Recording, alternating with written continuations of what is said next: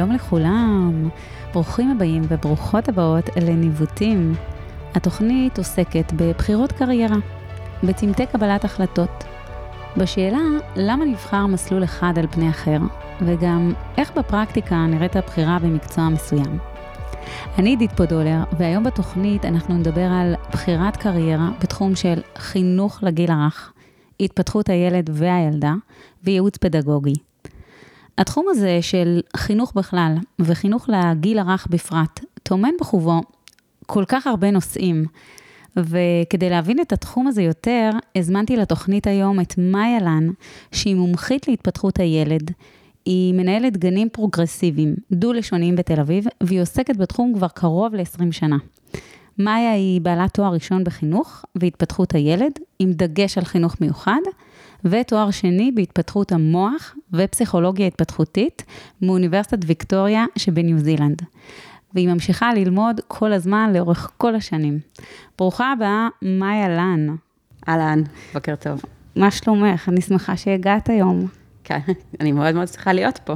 זה כיף גדול שאת הגעת. אני, אני אפתח בגילוי נאות, ואני אשתף שהילדים שלי למדו, וחלקם עוד uh, לומדים בגן וונדר, שזה גן שאת מנהלת. גן וונדר זו עמותה למצוינות בחינוך, אבל זו לא הסיבה שהזמנתי אותך. אה, כשמדברים עם אנשים ואומרים להם את השם שלך, את מאיה לן, אז ישר התואר אשת חינוך מוצמד לשם שלך. וזה משהו שאת עושה אה, הרבה שנים, קרוב ל-20 שנה. נכון, 19 שנה. 19 שנה, וקודם כל, במילים שלך, מה, מה בדיוק את עושה? כדי להסביר מה אני בדיוק עושה, אני אגיד, אני אספר את הסיפור של איך הגעתי לפה. אה, בעצם אה, פשוט אהבתי מאוד לשחק עם ילדים ולהיות עם ילדים, והייתה לי תחושה מאוד גדולה כשהייתי בת 19, אה, שאני בעצם יודעת כל מה שצריך לדעת על לטפל בילדים אחרי כמה שנות בייביסיטר. הרגשתי שידעתי מה לעשות כשילד מאבד את העשתונות רגשית, או נעלם לי, או מתחיל לצעוק, או מה שזה לא יהיה. ואני זוכרת, אחד הזיכרונות הכי חזקים שלי היה היום הראשון שלי באוניברסיטה בניו זילנד, אה, בסוף ההרצאות, הלכתי חזרה לדירה שלי בדממה, ופשוט אמרתי, אני לא יודעת כלום. וההרצאה הייתה, הראשונה הייתה על מבנה העין של תינוק בן יומו. רק על זה, על מה תינוק בן יומו, מה הוא רואה. ופשוט אה, הבנתי שהייתי מאוד יהירה.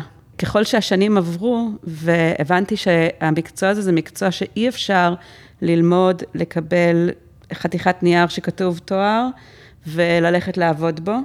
צריך כל הזמן להיות בשטח, וצריך כל הזמן ללמוד. כי זה מקצוע שמתפתח בלי הפסקה. ובעצם עכשיו, היום אני יכולה להגיד שככל שאני ממשיכה ללמוד וככל שאני עובדת אה, יותר שנים בזה, ככה התשוקה שלי גדלה. ובעצם המטרה הכי גדולה שלי אה, השתנתה עם השנים, המטרה שלי הייתה לעשות איזשהו שינוי בארץ, עם ילדים בארץ. הגיעה אשת חינוך מדהימה בשם פילו פילוסוף, זיכרונה לברכה, ואמרה לי, כל שנה, כל כיתה שאת משפיעה עליה, זה עוד 20 או 30 ילדים. דמייני איזו השפעה הייתה לך אם היית משפיעה על גננות. וכל אחת מהן משפיעה על 20-30 ילדים בשנה. מדהים. משם הגעת לזה, ומה הפדגוגיה חינוכית, מה, מה זה אומר בכלל? מה זה טומן בחובו?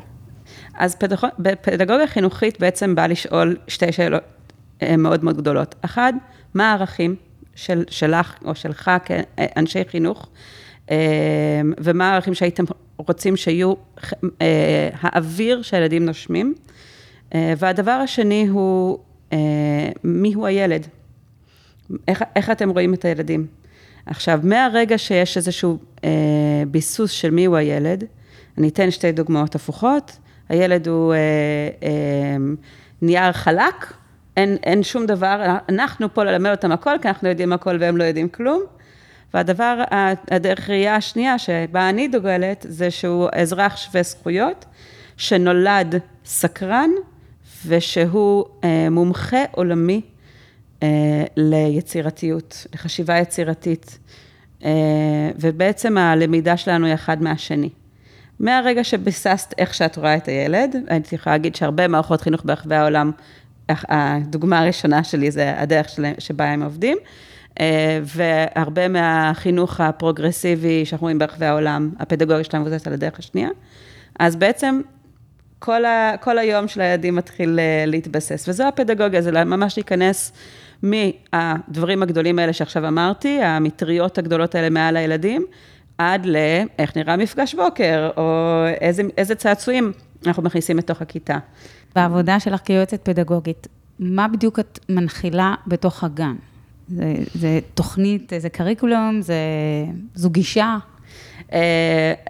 הכל מתחיל ונגמר בדימוי הילד, ואיך שאנחנו מסתכלים על הילד, והכבוד העמוק מאוד של, שלנו לילדים. אז זה מתבסס, מהרגע ש... מצורת הדיבור, מזה שהם בשער, ואנחנו לא רצים ונותנים לילדים חיבוק. אנחנו נשאל אותם אם הם רוצים חיבוק, ואם אומרים לא, זה בסדר. לזה שאנחנו, כשאומרים לה, אומרים, קרה משהו מדהים, אני יכול, ושואלים את הילד, אני יכולה לשתף, והילד אומר, לא, ואנחנו אומרים, סורי, אי אפשר לשתף. אמ, והילד מקבל את המסר, המילים שלי אומרות המון, והגוף שלי, זה לא סלוגן, הגוף שלי ברשותי. הגוף שלי ברשותי, כן, חד משמעית, כן. וכולם פה... כן, הילד שלי כל היום, זה הגוף שלי, את לא מחליטה עליי, כן. לא מחליטה. אז, אז זה ממש חשוב, במיוחד יכול למנוע מהם אה, סכנות אה, יותר מאוחר בחיים. אז אה, זה, זה הבסיסי, לקיחת סיכונים. כל איש ואשת עסקים מצליח יודע שאי אפשר להגיע לשום מקום בלי לקיחת סיכונים. ואצל ילדים, אנחנו בתקופה ההתחלתית, אה, הם אנשים מאוד פיזיים, ומחוץ, הם צריכים לקחת סיכונים, זה חלק בלתי נפרד מההתפתחות שלהם, והמסר הזה של אתם תיפגעו, אתם תיפצעו, אתם לא יכולים, אתם לא מסוגלים, שהם צריכים לשמוע באופן גורף, בלי הפסקה, זה מסר מאוד מאוד כן. פוגע, פוגע ולא טוב. אני לקחתי את זה צעד אחד קדימה, אה, מוגזם מדי, שממש ראיתי את הקטן שלי, בן שנתיים, אה, רץ עם הבימבה ומשתולל ועולה, ואני אומרת לו, רק תשים לב קצת, טה-טה-טה, נשברה היד. כן. ושאלתי את עצמי, אה, האם אם הייתי נוהגת אחרת, ועניתי שלא. זאת אומרת, זה לא נעים לי שהוא שבר את היד שלושה שבועות עם גבס, אבל כן. הוא בתהליך של חקירה, אני לא רוצה לעצור את התהליך הזה. זו הנקודה ממש חשובה, מחקרים מעידים שילדים שלוקחים אה, סיכונים בילדות, הם מבוגרים שעד 80 אחוז פחות פציעות, שהם חווים 80 אחוז פחות פציעות. עכשיו, אה. אם את בת חמש ואת נופלת מאיזשהו מרחק ואת מקבלת מכה, זה יהיה מאוד שונה אם פרופורציונלית, אני בגיל 41 אפול מאותו הפרופורציה של מרחק, אני פצע משמעותית יותר חז... קשה. ולכן חשוב בגיל הזה ליפול, ולא בגיל שלי ליפול. כן. אמ, אה, אז פשוט לאפשר, לאפשר, לאפשר לילדים ליפול כן. ולקחת סיכונים ולא להתערב. כן, אפשר, יש דרכים מעניינות להתערב. יש, אה, אם רואים ילד עושה משהו חדש שהוא אף פעם לא עשה לפני כן והוא עוד לא שולט פה, אז זה פשוט לשאול אותו האם הוא מרגיש פתוח. אה, הם תמיד יגידו כן, אבל שנייה אחרי שאומרים כן, לעיתים מאוד קרובות רואים אותם קצת מכווננים את הגוף שלהם, כי אז הם שאלו את עצמם, האם אני מרגיש פתוח. אה, והדבר השני, מה התוכנית שלך? ילד שרץ עם, אה, אצלנו יש קרשים בגן, ואנחנו לפעמים רואים איזה שתופס קרש ורץ, ויש עוד ילדים בדרך, אז אנחנו נעצור אותו ושאל, מה התוכנית שלך? ושני דברים נורא מעניינים קורים, תמיד, כאילו עד עכשיו תמיד, או שהם פתאום עזבים את הקרש ומסתכלים עלינו ו... לא יודע, לא חשבתי על זה, שאלה טובה, או שפתאום יש להם הסבר מדהים. אני בדיוק רציתי ללכת לשם ורציתי לבנות את זה, ו... אחלה, תהנה. עכשיו, השנייה הזאת, מה עשינו להם? רפלקציה של שנייה, דקה אחת, רק תחשוב שנייה, כי לפעמים כן ילדים צריכים את זה, הם חיים בה עכשיו וכולי. אבל אה, הם לא קיבלו מאיתנו ביקורת, והם המשיכו לעשות, כן. בצורה יותר בטוחה. אני חייבת לשאול אותך אה, על סוגיית גינות הילדים. כשאנחנו רואים שמישהו לוקח לפעוט, פעוטה, את הבימבה, כדור, מה שזה לא יהיה, הרבה פעמים יש נטייה להתערב בתוך הסיטואציה. בהקשר הזה, יש בכלל מקום או, או צורך להתערב? וגם בגילאים הצעירים האלה, ילדים בכלל מסוגלים לתפוס את הקונספט הזה של, של שיתוף, של, של שיירינג? זה, זה, זאת נקודה מאוד מאוד חשובה. אה, לא, קודם כל לא. מה קורה כששני פעוטות רוצים איזשהו צעצוע אחד, ומבוגר נכנס ומודיע לאחד שזה שלו, או תביאי לו את זה, השני מתפרק בבכי. והסיבה שהיא מתפרק בבכי זה ש... היא כי אנחנו נתת להם, שמנו להם ציפייה שלא מותאמת לגיל. הם לא מסוגלים לתפוס את הקונספט הזה, הם נמצאים במקום שהם מרוכזים בעצמם. אז ברגע שהחלטנו עבורם מי מקבל את הצעצוע, אמ, יצרנו אצלם תחושה של תסכול מאוד עמוק. בעצם מה שקורה לפעוטות אה, במוח, זה אם תשימי אותם מול שתי בימבות, אחת יושבת ואחת ילד עליה, אה, תסתכלו על העיניים שלהם, הם לא מסתכלים על הילד, הם מסתכלים על הבימבה שזזה, היא חיה.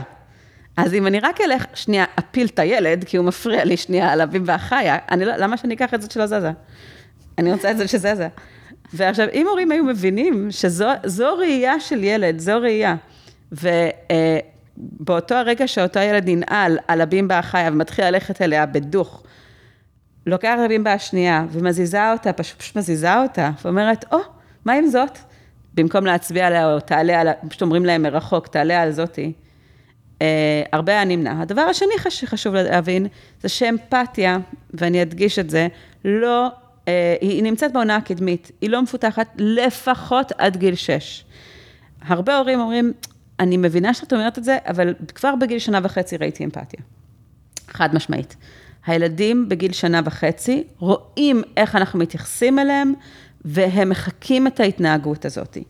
וזה דבר ממש חשוב, כי כשאתם רואים ילד שהולך ומלטף את הגב של ילד אחר, זה מעיד על כך שככה התייחסו אליו כשקשה לו.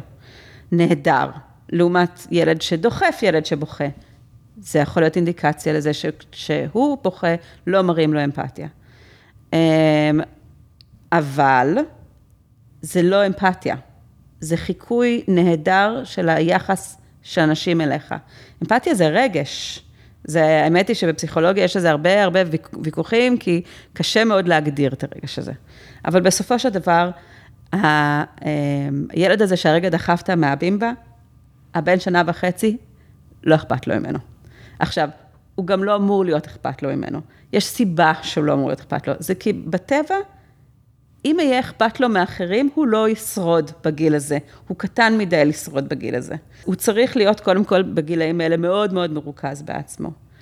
אז אה, כל מיני דברים, כמו תגיד לו סליחה, או במילים אחרות, תלמד אותך, אני מלמד אותך לשקר. גם אם אתה לא מרגיש סליחה, תשקר על אחד הדברים הכי חשובים, לא לשקר בהם. כן. זה לא עניין של להתערב, אפשר להתערב, אפשר להיכנס ולשאול את הילדים שאלות, לתת להם לנסות לפתור, או לשקף להם את הסיטואציה. ברגע שאנחנו מנחילים, מכניסים פנימה את הדעות שלנו, ונכנסים פנימה עם אה, ניהול העניינים, גם גרענו מהם את האפשרות לפתור את הבעיה, שאגב, פעוטות הם אלופים בפתירת בעיות, פשוטות ביניהם. אם נותנים להם את הזמן. אז מה שאני מבינה ממך זה לא להתערב ולתת לפעוטות, ילדים, ילדות להתמודד ביניהם עם הסיטואציות שנוצרות. וזה לוקח אותי לסוגיה אחרת בעניין. מענה על שאלות של ילדים. איך עונים? בגישה הראשונה שדיברת עליה בתחילת השיחה, אנחנו כביכול תופסים את הילד כדף חלק, ועל כל שאלה שהוא שואל או היא שואלת, אנחנו עונים בתשובות כאילו אנחנו קנקנים והילדים הם הכוסות. לעומת הגישה השנייה שדיברת עליה, שהיא לראות את הילד כיצור סקרן, שלומד ולומדת מהסביבה, ואז כל עניין המענה הישיר לשאלות שהם שואלים, מקבל התייחסות אחרת. את יכולה להרחיב על זה? קודם כל, כי uh, ברגע שאני תשובה, סיימת את השיחה. והחשיבה הפסיקה.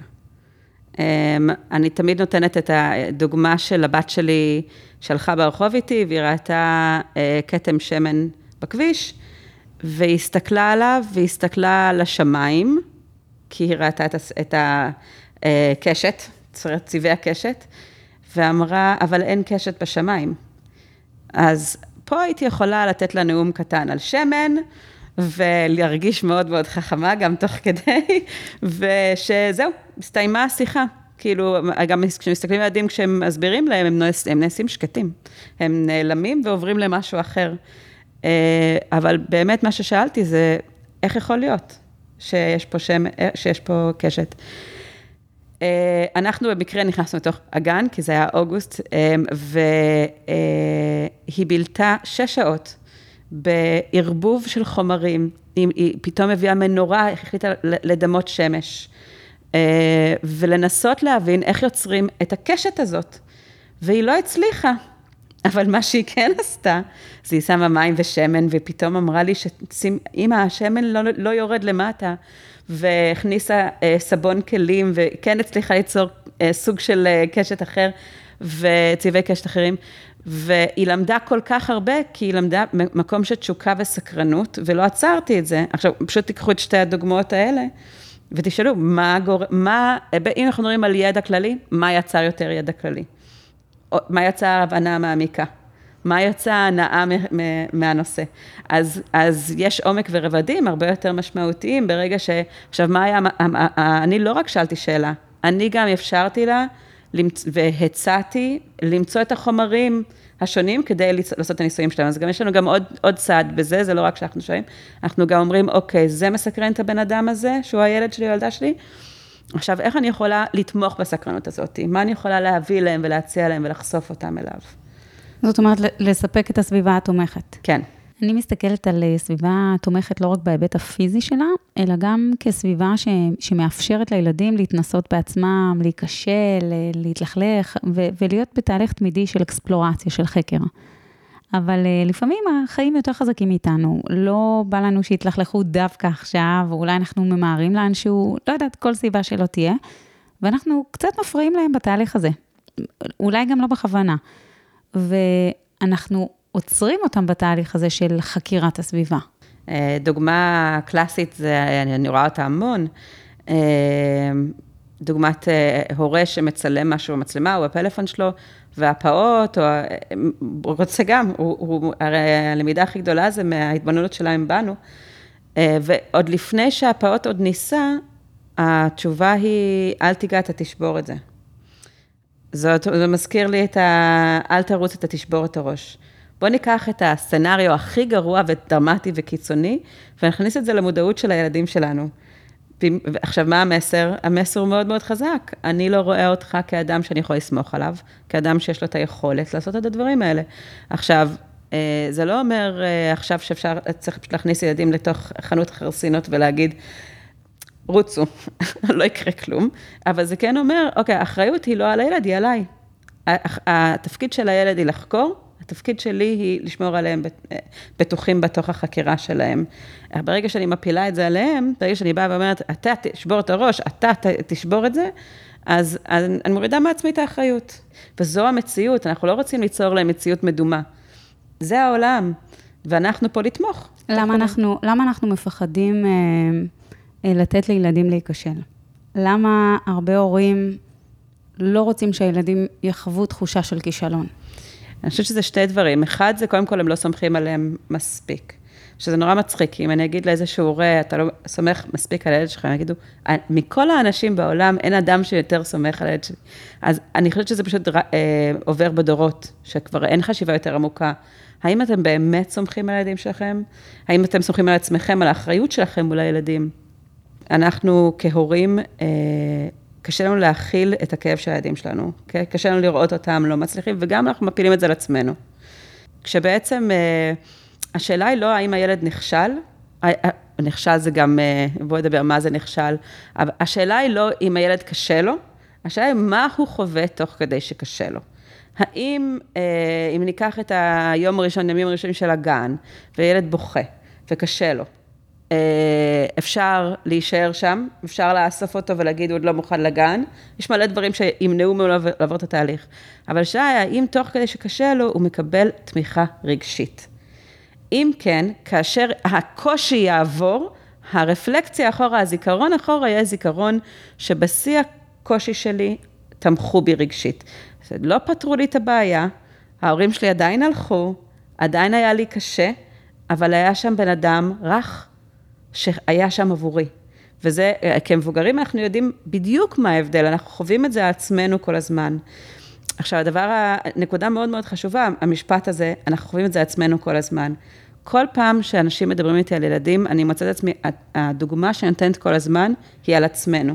כי אנחנו נוטים להפריד את עולם הילדים מהעולם של עצמנו, ואין שום סיבה.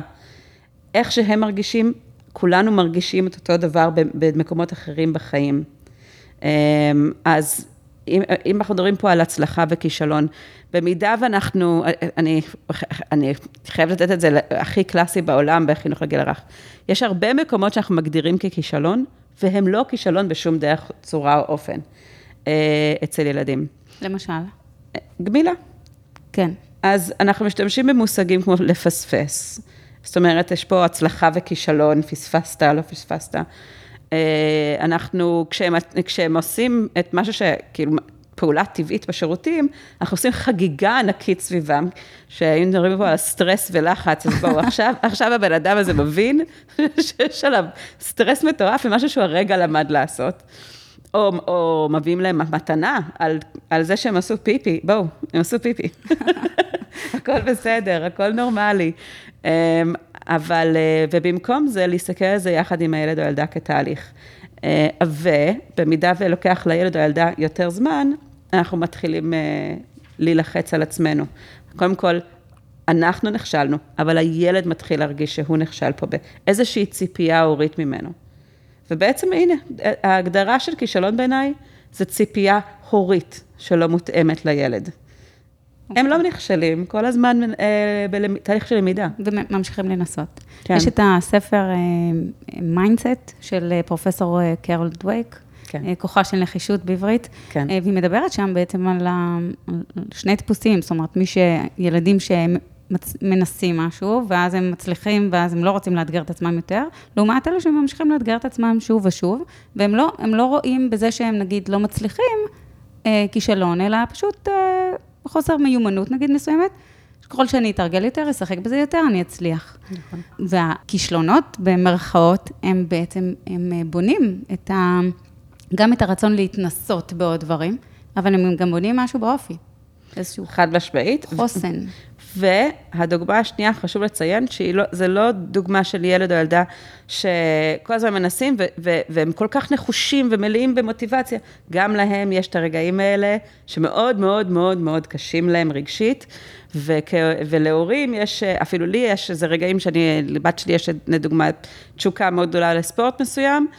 אני כ- כאימא, כשאני רואה אותה ממש אוכלת את עצמה, מתחשק לי להגיד לה, אז אולי נרד מזה. אולי נרד מזה, אני רואה ככה שזה שם עליך המון לחץ, וקרה לי אפילו שאמרתי על דבר כזה, והיא פשוט מסתכלת עליי כאילו שאני מטורפת. כי ה, ה, ה, בעצם הלמידה מאוד מגיל צעיר, שתנו לי ל, ל, לעשות processing, לעבד את, ה, את הקושי הזה, זה לא אומר שאני צריך פתרון, שאני צריך שתפתרו לי את זה, זה לא אומר שאני רוצה לעצור, יהיו רגעים של, אה, של אה, אכזבה וקושי. ולקום על הרגליים ולהמשיך, זה, זה משהו שהוא לא מולד, זה משהו שאנחנו אה, מטמיעים, קודם כל בעצ, ב, בדוגמה שאנחנו אה, מביאים לילדים, ובילדים עצמם, הם, זאת אומרת, בניסיונות שלהם, והעובדה שאנחנו לא לוקחים את זה והופכים את זה לאיזה הר ענקי, כשזה לא, זה אה, משהו כאוטי או קטסטרופלי, כשהם לא מצליחים משהו. מה, מה באמת עושים אם, כשילד לא רוצה להתמודד? זאת אומרת, אה, אולי במקרה של הבת שלך, היא אומרת, אני רוצה להתמודד. כן. אבל מה קורה עם ילדים שלא רוצים, שהם הם רואים שיש ילדים שהם יותר טובים, אם אנחנו ניקח למשל דוגמה של ספורט, או... כן. והם פשוט, תעזבו אותי בשקט. אז אנחנו כהורים, מה כדאי לנו? לעזוב אותם בשקט? אז יש שתי, שתי דברים שאני מציעה להורים. אחד זה רפלקציה, רפלקציה, רפלקציה, רפלקציה. במקום, ההורים נוטים לתת אה, הרצאות, לתת את חוכמתם לילדים ברגעים הקשים האלה, וגם, אגב, זה לא, אני לא נגד זה, במיוחד סביב איזו ארוחה משפחתית שכולם אה, מחולקים אחד עם השני. אבל אה, המוח, המוח לומד הרבה יותר כשהוא לא ברגע של סטרס, זאת אומרת, אחרי שהרגשות עברו, ואפשר לעשות רפלקציה רגועה, להסתכל אחורה, ובלי לתת את הדעות שלנו, פשוט לשקף את מה שהיה, מה שראינו, ראיתי שהיה לך קשה, ואז איך הרגשת ואיך זה גורם לך להרגיש עכשיו. הרפלקציה הזאת היא לעיתים מאוד מאוד קרובות עוזר, במיוחד עושים את זה באופן קבוע, וגם על עצמנו. אה, זה, היא עוזרת לילדים להבין מה השורש של הבעיה, ולעיתים קרובות, רק דרכה הם יכולים להבין שבעצם הבעיה היא לא שהם רוצים לעצור, הבעיה היא שיש להם פחד ממשהו. אה, הבעיה היא שהם מרגישים שזה לא שלהם, זה של אדם אחר, שאמר להם שהם צריכים עכשיו לעשות ג'ודו. שאתם תהיו טובים בג'ודו, סתם דוגמה. אז אה, קודם כל הרפלקציה מאוד עוזרת, גם יוצרת שיח. והדבר השני זה הטמעת החוק. מה הדבר הקטן ביותר, הצעד הקטן ביותר הבא שאתה כן יכול לעשות? זאת אומרת, לא אמ, אני מצפה ממך שתהיה אלוף במתמטיקה. נכשלת, ב, ב, ב, קיבלת ציון לא טוב במתמטיקה, עזוב את העולם סביבך. מה הדבר הקטן ביותר הבא שאפשר לעשות? אתה, אתה מרגיש לוח הכפל? בוא, בוא, בוא נעבוד, אני מדברת פה לדוגמה בכיתה ד' או ה', שעדיין מתקשים עם, עם זה. אוקיי, אז בוא רק נתמקד, עזוב את הכיתה, עזוב את המורה, אנחנו נשב רק על זה. התחושה שיש לך, גם אנחנו כמבוגרים, מרגישים את זה הרבה, אה, איזה, איזה goal, איזה מטרה. מטרה גדולה מדי להשיג, היא תחושה מאוד מציפה, במיוחד שאתה לא מצליח. אז, אז, אז בוא, בוא ניקח צעדי תינוק קטנטנים. כן. אה, וזה באמת תרגול שמאוד עוזר לילדים, שהסטרס הרגשי, שזה מה שזה בסופו של דבר, גורם להם להגיד, אני חותך. אני עובר למשהו אחר.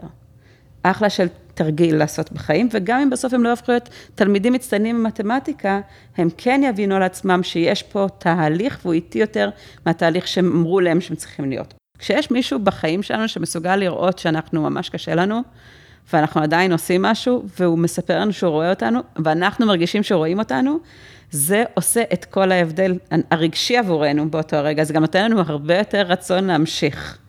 כל הדברים האלה שאת מדברת עליהם הם התמודדויות קטנות עם כישלונות, עדיין להרגיש שיש סביבה תומכת מסביבנו, ולאט לאט, תוך כדי ההתמודדויות הקטנות האלה, נבנה כאן גם תהליך של חוסן נפשי, שהוא אבן יסוד בהתפתחות האישית שלנו. Uh, הבוקר, הבת שלי התלבשה בחולצת ספורט כזאת של בית ספר, ועלתה לאופניים באחווה.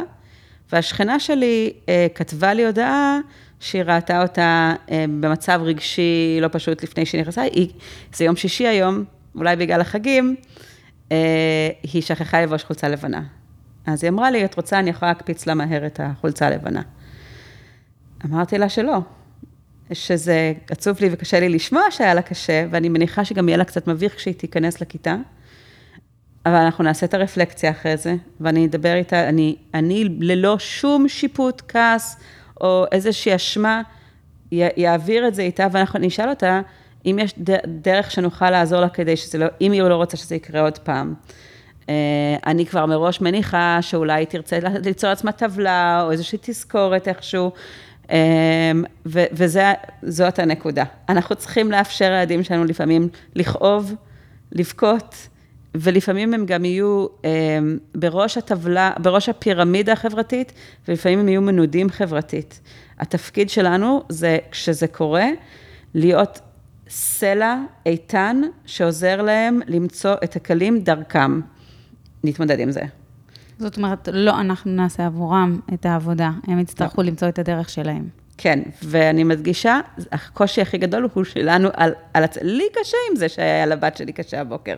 בא לי, מתחשק לי להוריד לעצמי מהלב שלי את הכואב שלי, ופשוט להביא לה את החולצה ולהרגיש גם סופר אימא. כן, אינסטינקטיבית, מה שאני חושבת, כן, אם השכנה הציעה, אז למה לא? אז היא יכולה כן. לרוץ ולהקפיץ לה את החולצה. נכון. מה הבעיה עם זה? אה, אני חושבת שזו התמודדות קטנה וחשובה. אם זו הייתה התמודדות גדולה, הייתי אולי קופצת פנימה.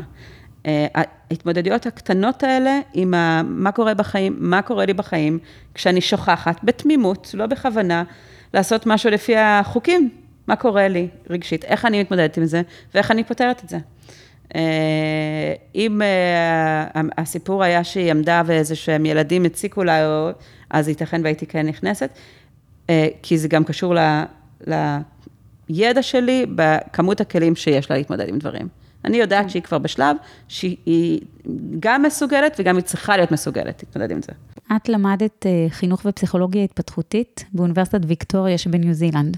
מה שונה החינוך בניו זילנד לעומת ישראל?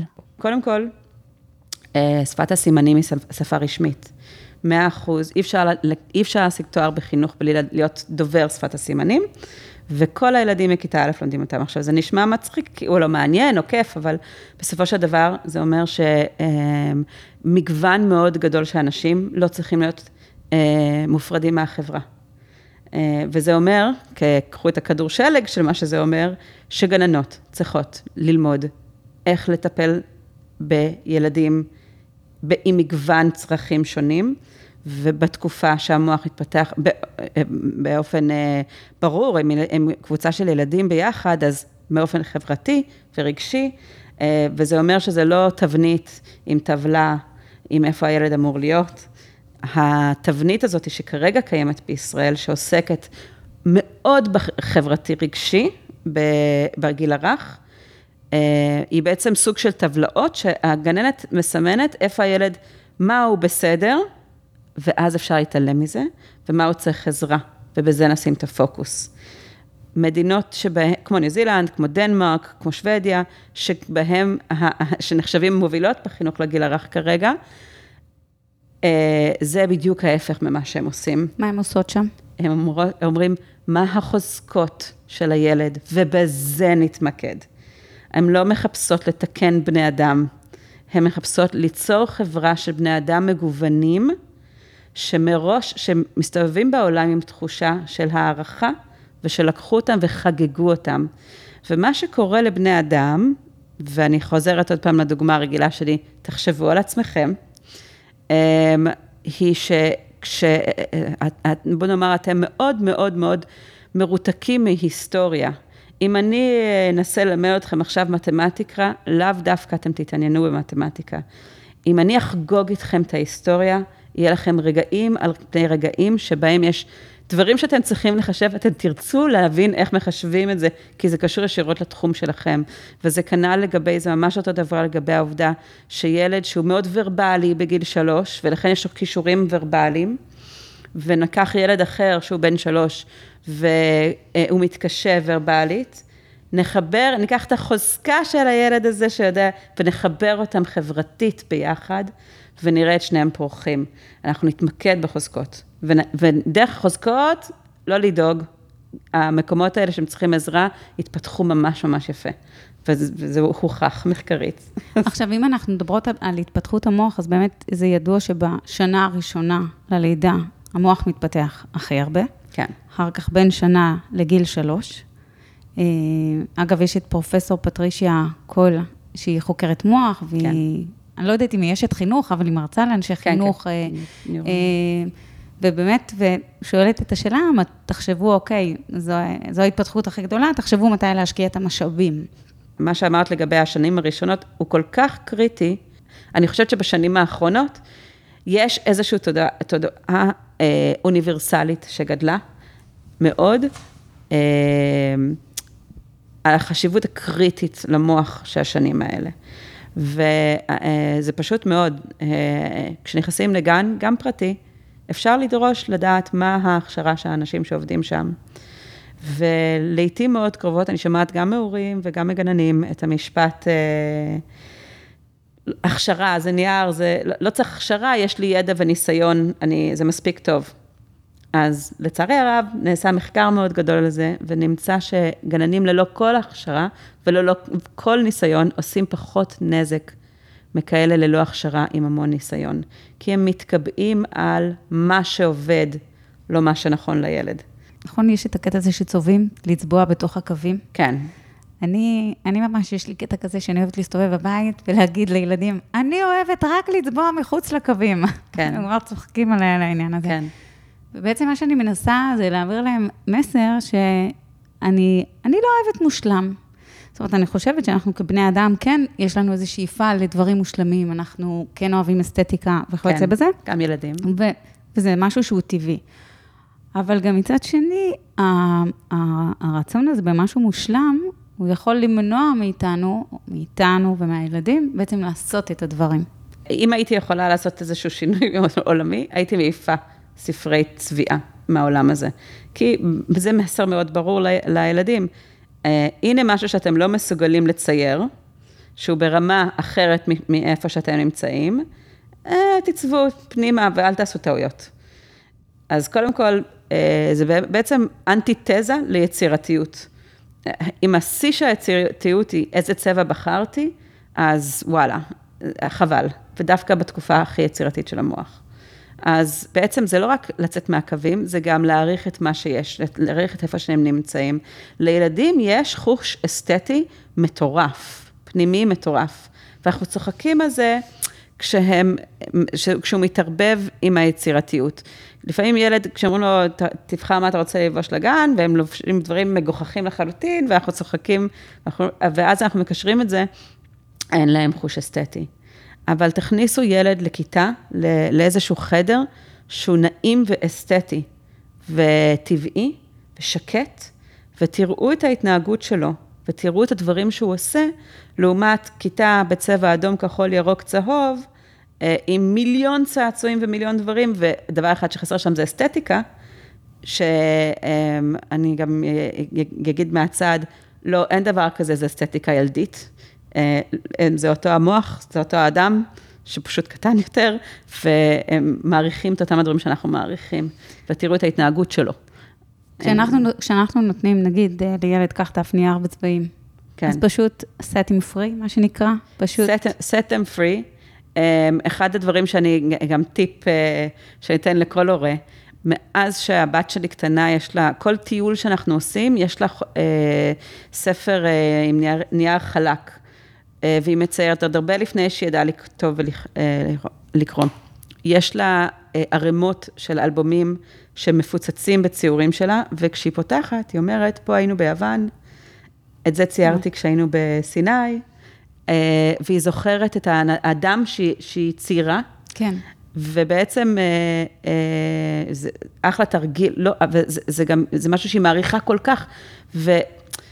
זה, זה, יש המון דרכים להכניס אה, חשיבה יצירתית פתוחה, שמאפשרת אה, חשיבה יותר עמוקה, שמתרחבת לכיוונים אחרים, כן. כמו הזיכרון. עשיתי עם הבת שלי, מאוד, בגיל חמש, בת תשע, מאוד התעניינה במערכת השמש. זה גם משהו נכון. מאוד, נושא חזק בוונדר. נכון. ולכבוד יום ההולדת שלה בגן, היא רצתה לעשות אה, מצגת, פרויקט, כי זה גם חלק ממשהו שעושים בוונדר, כן. פרויקטים כאלה. וחודשיים לפני יום ההולדת, אה, שמתי לה את השירים ביוטיוב של, אה, היא לא ידעה לכתוב אז, אה, בעצם מאפיינים של כל כוכב וכוכב, ואז היא פשוט לקחה וציירה כל דבר. היא ידעה שלמרס יש את ה... הוא בצבע אדום ויש בו ערים גבוהים, ושולחים לשם מצלמות על רובוטים, ווינוס מסתובב הפוך וכו' וכו', אם אני לא טועה, ומרקורי הכי קטן. והיא ממש ציירה את הכל, עשתה מצגת, וביחד צבענו והגענו, והיו לה כמה דקות שהיא הציגה את זה בפני הגן. עכשיו, זה מדהים, כי הכל היה בסך הכל ציורים, אבל זה ברור לי, עד היום יש לנו את זה, וזה ברור לי, החיבור הזה, כן. שלא לא צריך לדעת, זאת אומרת, זה נטו שלה, נטו העולם שלה, זה רק נכון. האפשור מסביב. חד משמעי. אה, אה, משהו שצריך להבין, אנחנו כמבוגרים, אה, יש... מאיתנו, אנחנו מעצמנו, סוג של ציפייה, אני חושבת שזה רוב אנשי הקריירה, מאוד מאוד להצליח בדבר הזה שאנחנו מאוד מתעניינים, בתקווה מתעניינים ואוהבים, אה, ואולי יש לנו גם איזה תחביב או שתיים. אבל מילדים אנחנו מצפים שהם יהיו טובים בהכל. אה, וזה מאוד לא פייר. והם, בגלל שיש כל כך הרבה נושאים שאנחנו רוצים שהם יהיו טובים בהם, הם חווים תחושת אכזבה לא פיירית. שלא קשורה למוח שלהם. כשאנחנו מתמקדים בתחומי העניין שלהם, אנחנו מאפשרים להם גם לטעום את תחומי עניין אחרים, שהוא לאו דווקא יש להם תשוקה אליהם, בלי לחוות את הכישלון, אה, או את האכזבה. אה, זה יהיה גם נחמד אם אנחנו נהיה לנו את אותם הסטנדרטים עבור הילדים שלנו כמו עבור עצמנו, ובאמת לקחת את המקומות האלה שיש להם תשוקה ולגדול איתם, כי באמת, אם אנחנו מדברים על קריירה, אולי בסוף זה, זה גם יהיה הקריירה שלהם, אולי זה יוביל למשהו שיהיה הקריירה שלהם. אפילו אני אגיד, זה בוודאות יוביל, לאו דווקא הנושא הזה, יכול להיות שזה החקר, יכול להיות שזה ה, ה, אה, להציג, יכול להיות שזה משהו בתוך זה, אבל חד משמעית החוויות החיוביות האלה יובילו לתשוקות שיובילו לקריירה. אבל מה שאת אומרת, אנחנו שמים קצת יותר מדי על הכתפיים שלהם, כי אנחנו רוצים אה, שהם יהיו הכי טובים, ושיהיה להם עתיד הכי טוב. כן. אנחנו מגזימים? אמ, תראי, אה, אמ, אי אפשר להתעלם מהעובדה שהם נמצאים בחברה שבאיזשהו שלב יש מבחנים בה. וילד שלא מצליח במבחן, זה משפיע גם על איך שהוא רואה את עצמו, ואנחנו לא רוצים את ה... אנחנו לא רוצים לעשות את זה לילדים שלנו, אנחנו לא רוצים להכשיל אותם, שהם לא יצליחו במבחנים. אז בסופו של דבר, מה שצריך לעשות זה להתמקד מאוד חזק בתשוקות שלהם, ולהפוך למיד, את, את תהליך הלמידה לדבר כל כך כיפי, שג, ומהנה ומרגש וגם עם קשר רגשי, שגם כשיהיה להם רגעים קשים בנושא שלא מעניין אותם, הם ידחפו את עצמם לעשות אותו, כי כבר יש כמה, יצרנו אבני יסוד טובים. אבל במידה וילד, אה, אה, זאת אומרת, מצד אחד כן עובד קשה כדי להצליח, אבל לא מתעניין בתחום הזה, רדו מהגב שלו. תנו לו לעשות, לעשות, לעמוד בציפיות של המערכת שהוא נמצא בו, אה, אבל לא מעבר לזה. אנחנו מתקרבות לסיום הפרק, והייתי רוצה לשאול אותך שאלה אחרונה לסיום. בעיניים אוטופיות, איך היית רוצה לראות את החינוך בישראל עוד כמה שנים? הייתי מאוד מאוד רוצה שאנחנו נהיה, ואני חושבת שאנחנו יכולים להיות, חוד החנית של החינוך לגיל הרך. פשוט מאוד, אנחנו מדינה שמעודדת ילודה. אמ, וכל מי שמגיע לכאן מחו"ל, מדבר אה, על העובדה ש... וואו, איזה מדינה שמותאמת לילדים, כמה גני שעשועים, כמה אפשרויות אפשר לעשות לילדים. אני חושבת שיש לנו את כל הפקטורים כדי ליצור פה משהו טוב. האוטופיה שלי היא שאנחנו ניתן לילדים מה שאנחנו נותנים לעצמנו. אף אחד מאיתנו לא היה מסכים להיות תשע שעות ביום עם 30 אנשים בתוך חדר סגור עם שעה בחוץ או שעתיים בחוץ כדי להתאוורר, אנחנו נפסיק לתת את זה לילדים שלנו. אה, אנחנו מצליחים ליצור לעצמנו מרחב עבודה מכבד לעצמנו, אנחנו נתחיל ליצור את זה עבור הידיים שלנו. ושאנשים שיטפלו בידיים שלנו, יהיו אנשים שאנחנו פונים אליהם אה, עם, כהורים, עם הערכה מאוד גבוהה לידע והניסיון שלהם, כי יש להם נדע וניסיון מאוד מאוד מאוד גבוה. וכתוצאה מכך אנחנו נהיה חברה משמעותית יותר שוויונית. אמן, אמן כן. ואמן. כן. תודה רבה, מאיה לן. תודה שהגעת. היה כיף. תודה רבה לכם, המאזינות והמאזינים. אני הייתי עידית פודולר. אם קיבלתם ערך מהפרק הזה, אני ממש אשמח אם תשתפו אותו, ונתראה בפרק הבא. ביי בינתיים.